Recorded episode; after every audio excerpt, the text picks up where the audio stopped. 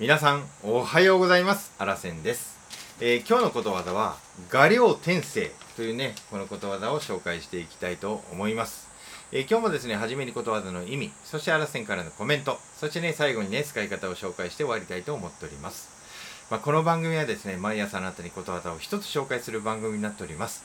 毎日一つ覚えられますんでね、ぜひ登録ボタンをね、押していただいて、毎日聞いていただけたら嬉しいななんて思ってますので、どうぞよろしくお願いいたします。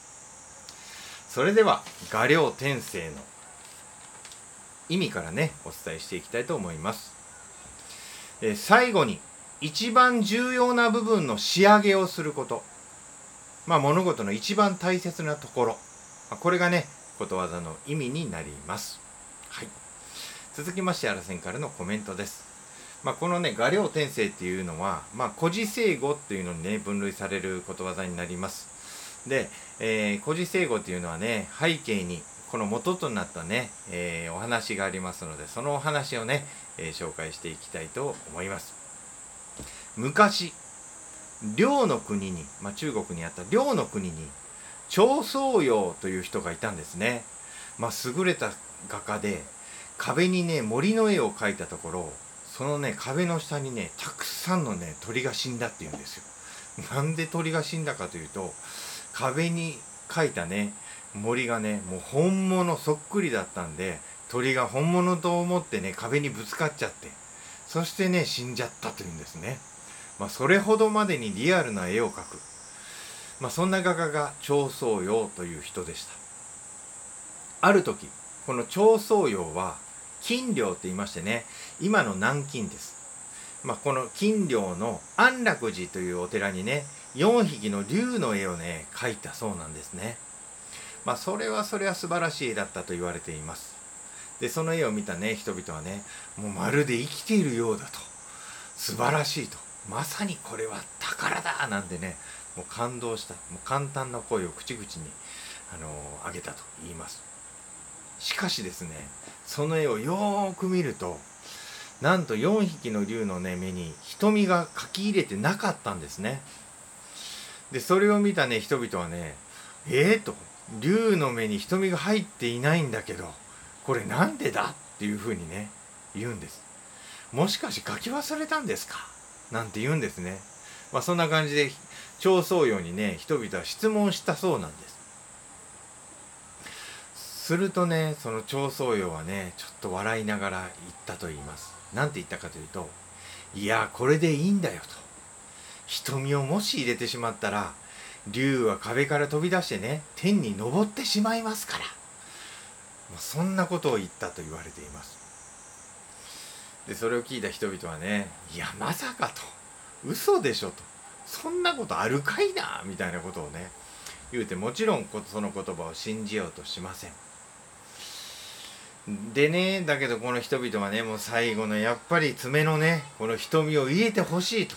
もうとにかく入れてくれって言ってね長宗陽に懇願するんです。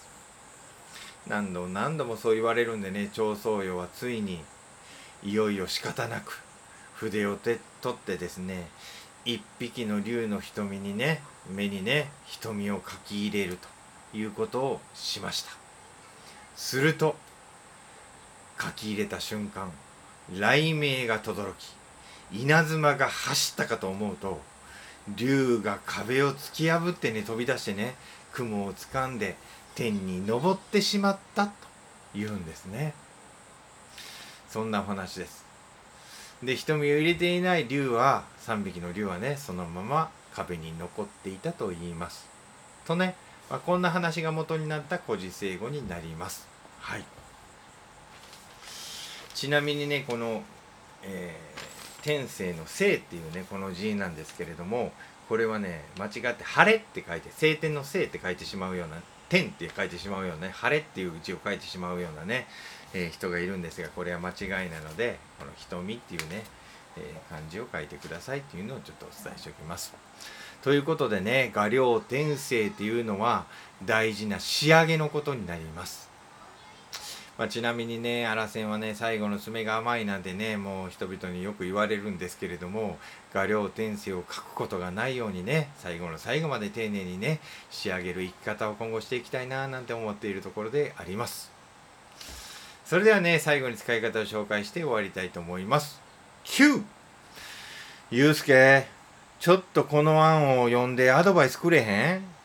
うん、いいよ。なるほど。この案はねよく練られてるけど最後に残されたこの課題をねちゃんとやり遂げないと画量転生を書くっていうことになりかねへんで最後が大事やわ。ちゃんちゃんみたいなねこんな感じで、えー、使っていただけたらどうかなと思って紹介させていただきました。今日も最後までね聞いていただきましてありがとうございます。素敵な一日にしてまいりましょう。いってらっしゃい。目の前のあの人の。大切なあの人の。心に火をつけて。